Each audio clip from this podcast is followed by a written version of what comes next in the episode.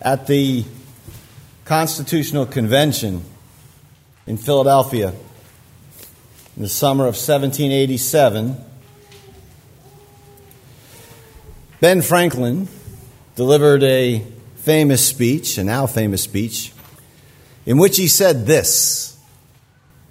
He said, In the beginning of the contest with Britain, when we were sensible of danger, we had daily prayer in this room for the divine protection. Our prayers, sir, were heard and they were graciously answered. All of us who are engaged in the struggle must have observed frequent instances of a superintending providence in our favor. To that kind providence, we owe this happy opportunity of consulting in peace on the means of establishing our future national felicity. And have we now forgotten our powerful friend? Or do we imagine that we no longer need his assistance? He continues, I have lived, sir, a long time. And the longer I live, the more convincing proofs I see of this truth that God governs in the affairs of men. And if a sparrow cannot fall to the ground without his notice, is it probable that an empire can rise without his aid? We have been assured, sir, in the sacred writings that unless the Lord builds the house, they labor in vain that build it. I firmly believe this, and I also believe that without his concurring aid, we shall succeed in this political building no better than the builders of Babel. After which Franklin proceeded to call for daily morning prayer before the convention's deliberations.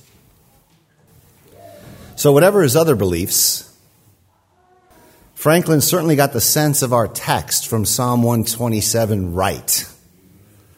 Unless the Lord builds the house, the builders labor in vain. And so we'll look at this text, Psalm 127. Psalm 127 under two headings the house in verses 1 and 2, and sons in verses 3 through 5. There is an outline in the back of your bulletin.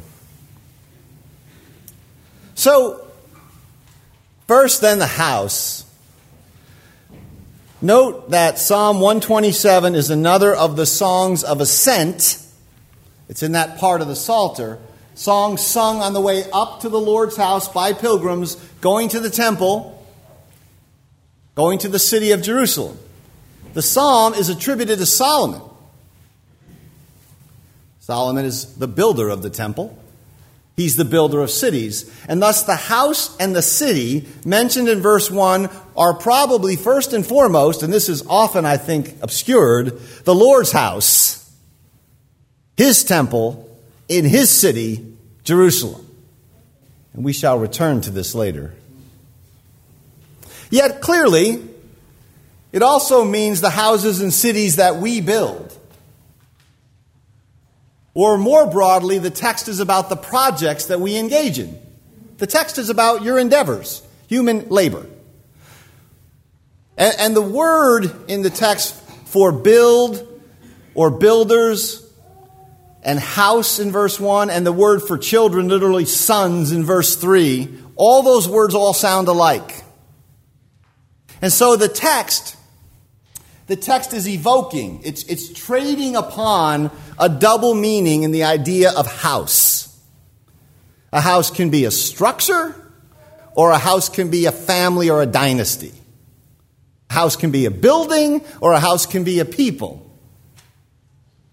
And this goes all the way back to God's words to, to David in 2 Samuel 7, where he tells David that he, the Lord, would build David's house meaning David's dynasty.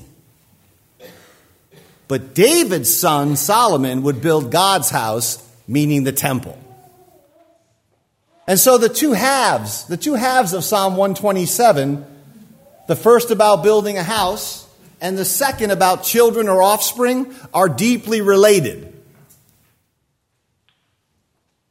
So, verse 1 Unless the Lord builds the house, the builders labor in vain. Unless the Lord watches over the city, the guards stand watch in vain. The two phrases here are parallel.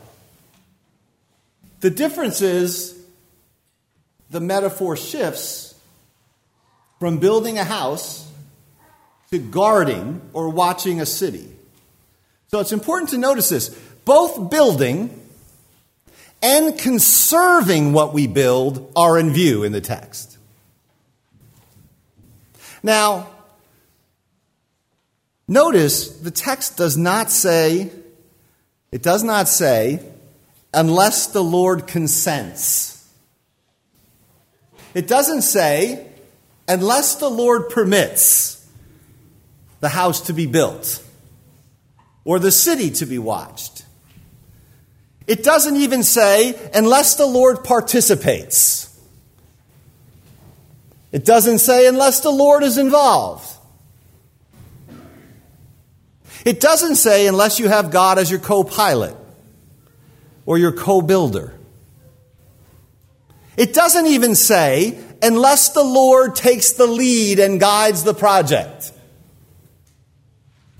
It says rather starkly, unless the Lord builds the house, the builders labor in vain. Unless he watches the city, the guards watch in vain. The text places the success, the prosperity of our building completely, completely in the Lord's action. It's not like we act and then we need his seal of approval. The text is saying the Lord must be the actor. He himself builds it. Psalm 127 says, otherwise, all the builders labor in vain. He conserves it, or the watchers work in vain. And vain is a key word in the text. It means empty, or futile, or pointless unable to genuinely bless us or prosper us. Now, you probably have a few questions arising. You should at this point. But the text is stating that our labors are to be the Lord's work, otherwise, they lead nowhere. They're pointless. They may appear to bear some fruit, but they're ultimately not going to further God's purposes and rightly prosper you. And so the text is affirming that the God here in view is the architect and the builder and the preserver of all things. Not simply one who comes along and says, hey, that's a, that's a good job. I think I'll prosper that. Yet the text does not encourage, the text does not encourage passivity or sloth you know, a sort of let go and let God mentality, simply waiting lazily for God to build. It, the text envisions builders. There's builders, human builders in the text, and laboring builders at that. The text expects diligent laboring and conserving. We work, and God works. As Cromwell told his army, trust God and keep your powder dry. But, but the thing that this text is, is trying to teach us, the thing we must learn, is that we are not co equal partners. Right? His action's the decisive action. And that's the force of the repeated unless, that word unless in verse 1. By the way, that word, the whole psalm can be unpacked from that word. That unless, don't glide over it, can be daunting. Notice it's total. There, there's no sphere of our labors where it doesn't apply unless the Lord builds is stamped over all human endeavor, all human enterprises. Now, notice this as well. There's no recipe to secure it. The text gives no prescriptions.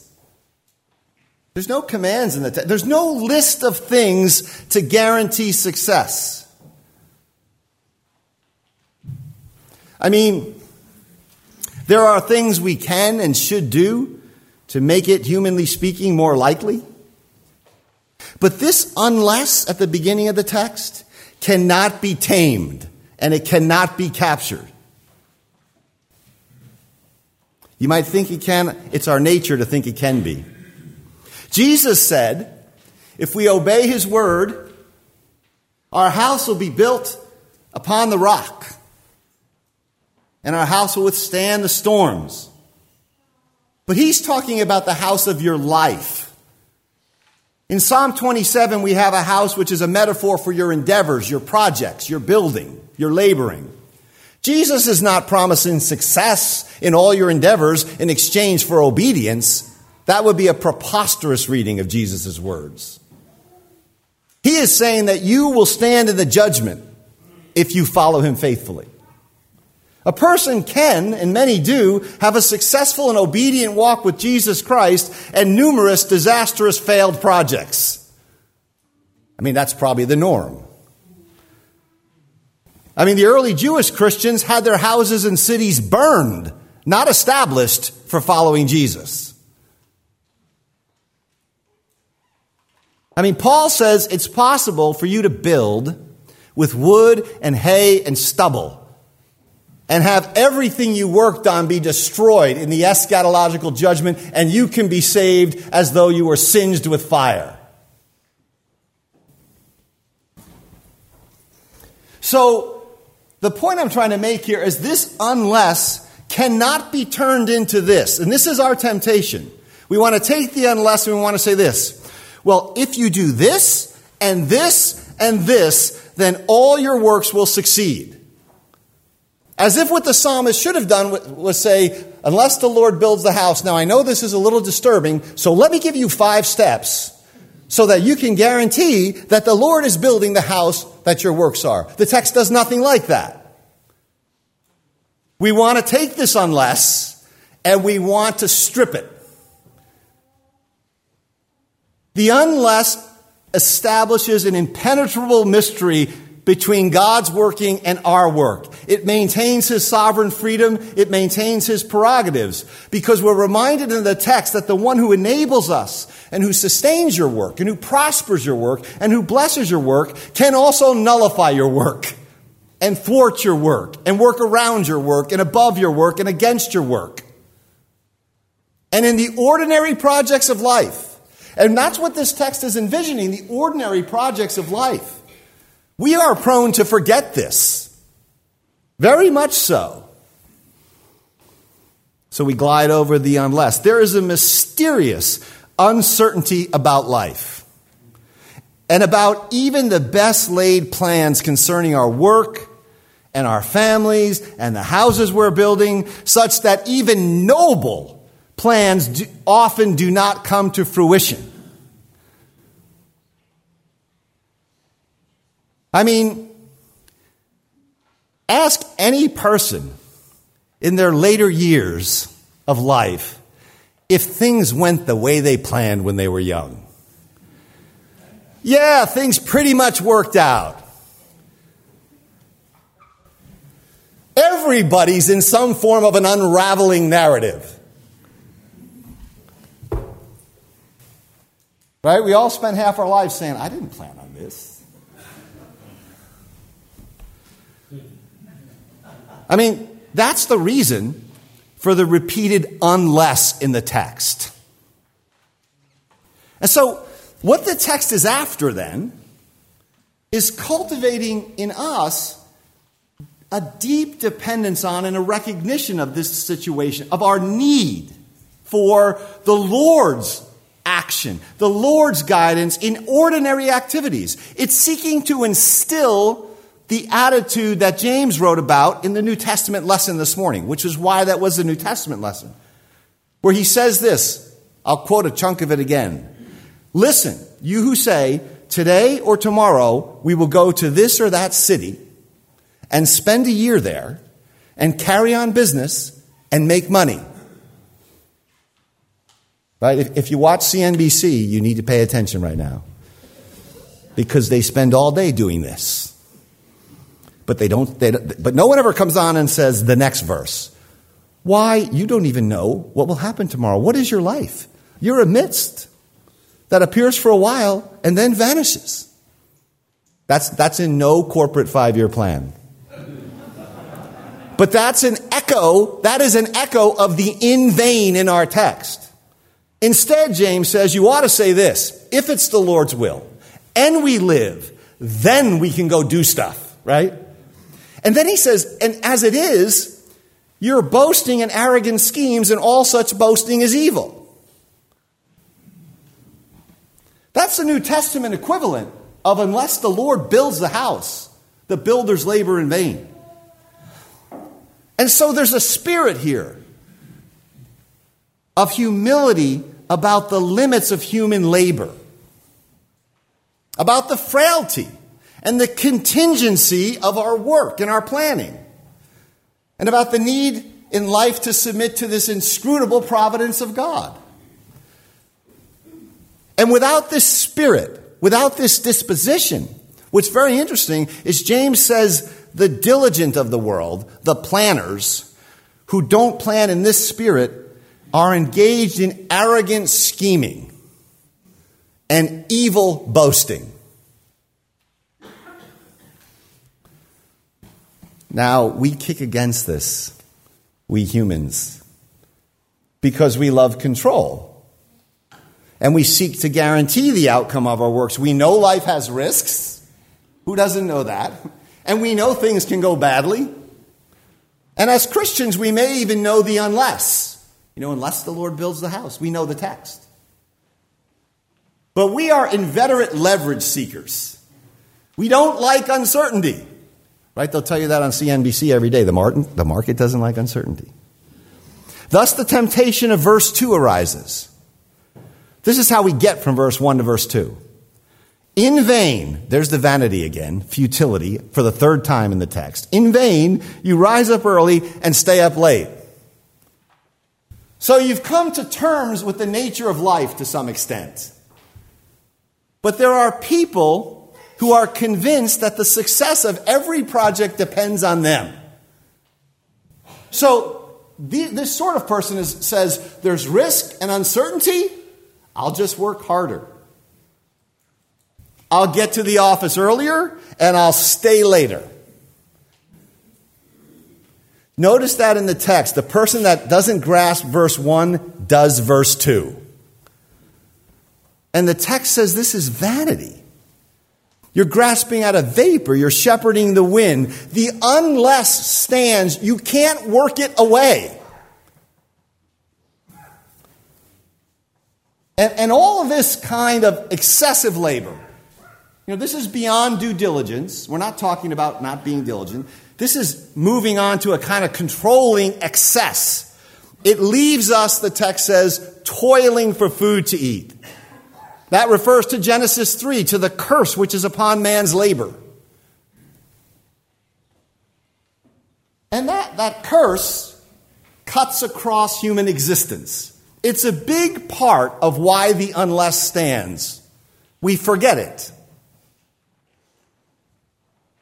And so this leaves a person who tries to outrun it, eating the bread of anxious toil, the text says. The work itself, under the unless, in this world where there's a curse on the ground and a curse on our labors, work itself has to be an endeavor of trust, not anxiety ridden pursuit. We forget this. And that's why the text alludes to the Genesis curse. We are not in Eden, and none of the projects we execute are being executed in Eden. We're outside of Eden, and outside of Eden, all projects are precarious because everything's precarious outside of Egypt, uh, outside of Eden. But we're not laboring in a neutral world. We're not laboring on a level playing field. We're laboring in a bent world. The book of Ecclesiastes says the world is bent toward folly not toward wisdom. It says, Dead flies make a perfumer's oil stink. So you have a big vat of perfumer's oil, you put a few dead flies in it, you ruin all the perfume. But, but the reverse doesn't work. You can't have a big bucket of dead flies and splash some perfume on it and then say, oh, great, the flies are all beautiful now. The world is bent toward folly. A little bit of folly ruins a ton of wisdom, right? One mistake, projects unravel. You can't be in the middle of an unraveling project and say, if we only can do one thing right now, we'll fix the whole project. No. One mistake unravels a project, and one good thing can never fix a project. The world is bent. Right? If you drag your clothes through the mud, the mud does not get clothy. Right? Your clothes get muddy. The world is biased against wisdom. It's biased against success. All projects take place outside of Eden. The unless stands. And so this text, read rightly, like a lot of scripture, unnerves us a bit. It should, but it's doing it to liberate you. It is doing it for good, to heal. And the end of verse 2 is wonderfully liberating. This exhausting rising up early and staying up late is vain, for, the text says. Notice the contrast. For he, the Lord, grants sleep to those whom he loves. Isn't that wonderful? Uh, th- this miracle of sleep, a mini Sabbath every 24 hours, like a third of the day off. You know? What's that? That's like two, that's like two point, uh, you know, four days off a week before you even count your days off. This is, this is a reminder that the greatest gifts are given. The greatest gifts are not in our hands. That's what the psalmist. Sleep is a reminder. It's a temporary death. It reminds us of our finitude, of our deep dependence, of our creatureliness. It reminds us of the end of all our labors and of our destiny in the coming Sabbath. We fall into the unless of this text every night when we fall asleep. You fall into the hands of this unless. Unless the Lord grant us sleep, we lay awake all night. And unless the Lord wakes us, we sleep the sleep of death.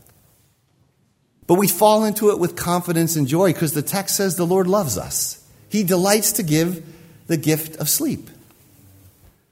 Not only does he give sleep, the text says, but he, he keeps building and watching and working even while we sleep. God does more while you're sleeping than you'll ever do when you're awake. He gives sleep and then he gives while we're sleeping. Some, some translations of Psalm 127 interpret that phrase as he gives while we sleep. So it's an amazing thing, isn't it? We have seen this appeal to the glory and the wonder of sleep quite a bit in the Psalms. Quite a bit. They have a full blooded theology of sleep. The psalmist is a sleepologian. So it is this sleep that God gives, the text says, to deliver us from the vanity. And by vanity here, he means the blasphemous anxiety of trying to do God's building and watching for him. There's something blasphemous about our anxiety. Right? We think, well, I'm just I'm just checking on my kids. I'm just watching. I'm just texting. I'm just hovering. I'm just concerned. Like we have wonderful ways of sanctifying our anxieties.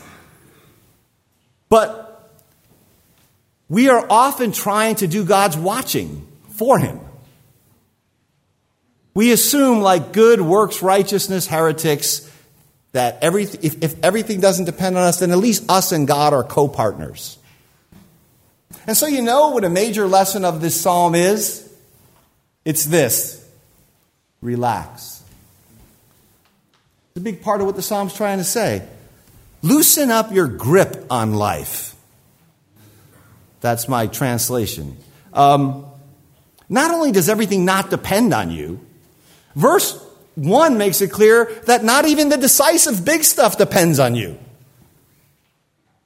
Not even the important stuff depends on you. I know it's anti American.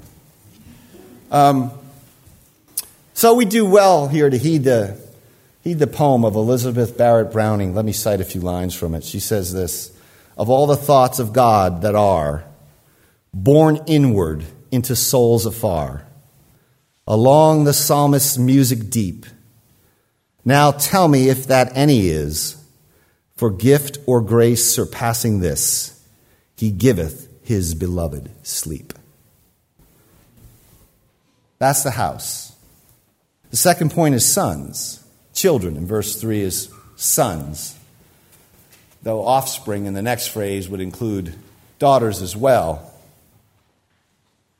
When my children were young, uh, I used to think when I read this psalm that I spied a little bit of divine humor in the transition between verse 2 and verse 3. For to speak of the sweet gift of sleep, and then immediately to say, children, surely ironic. Many a young parent can attest to that. From sleep to sleep stealers, I used to think. A strange move indeed. But we should note something about this shift. Some have found uh, this move in the text strange, but it's perfectly natural for two reasons. One is the one I mentioned earlier house and dynasty, building and seed, children, they're, they're connected. Right? Uh, but second, it's important to catch this. Children like sleep, they are illustrative of what Solomon is trying to teach us about the unless. So, what I mean by that is this while the action of parents is required for offspring unless the Lord gives conception, the parents labor in vain. So the highest gifts, sleep and children, remind us of just how subordinate and how secondary and how frail our own actions are. Children are a heritage, a trust, a divine blessing on the marriage.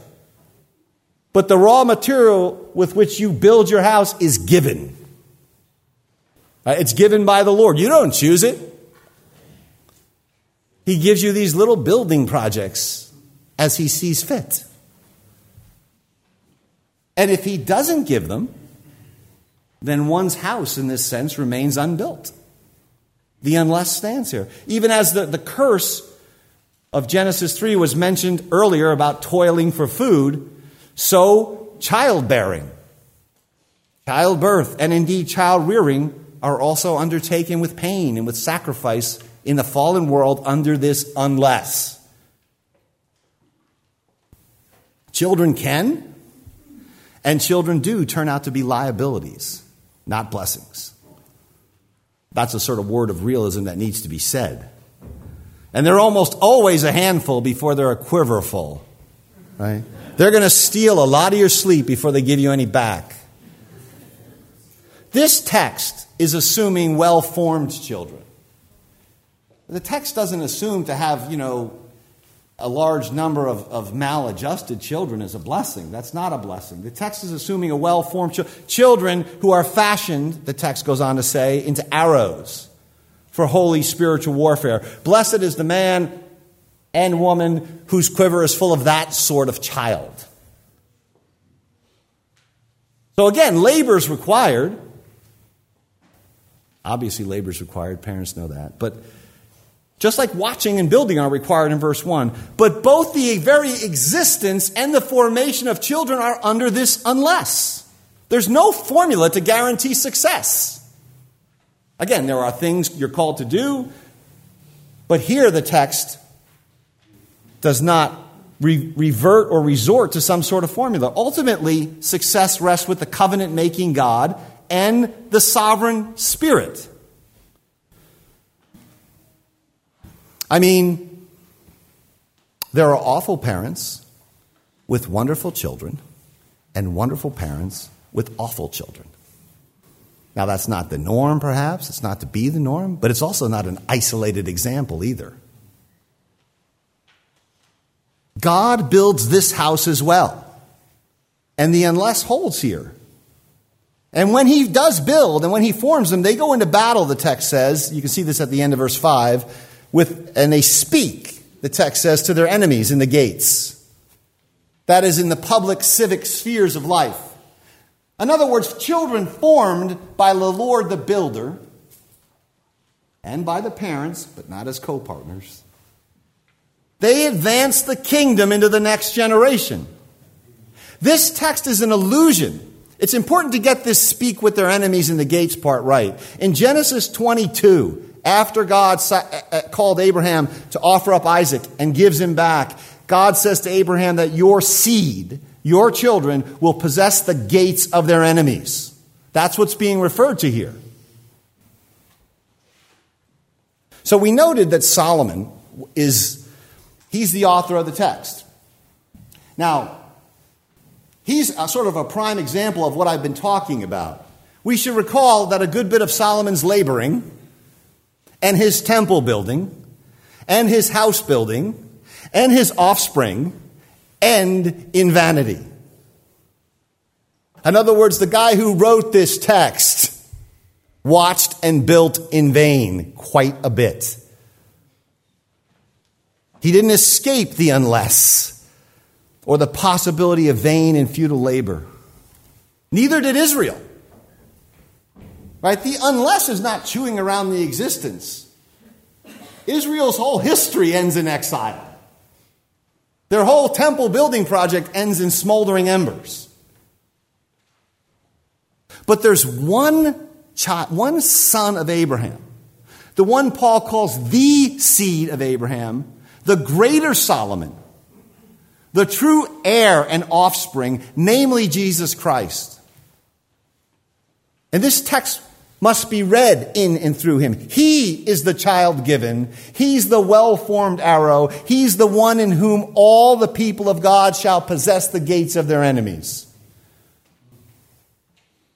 If our work and our labor were to be scrutinized by the strict justice of God's law, none of us would stand, nor would our labors. This Christ is the Lord in this text, who's building and watching over the temple city of his church. And here I remind you of what we said at the outset in verse 1. We're returning to the opening that the house and the city are first and foremost Jerusalem and the temple there.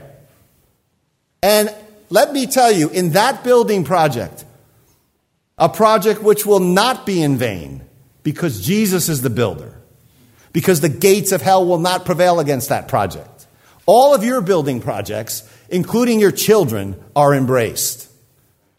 And you should think of yourself as building in the context of the indestructible building project of this Christ. Your building projects, some will work out, some won't, some will be mixed. Right?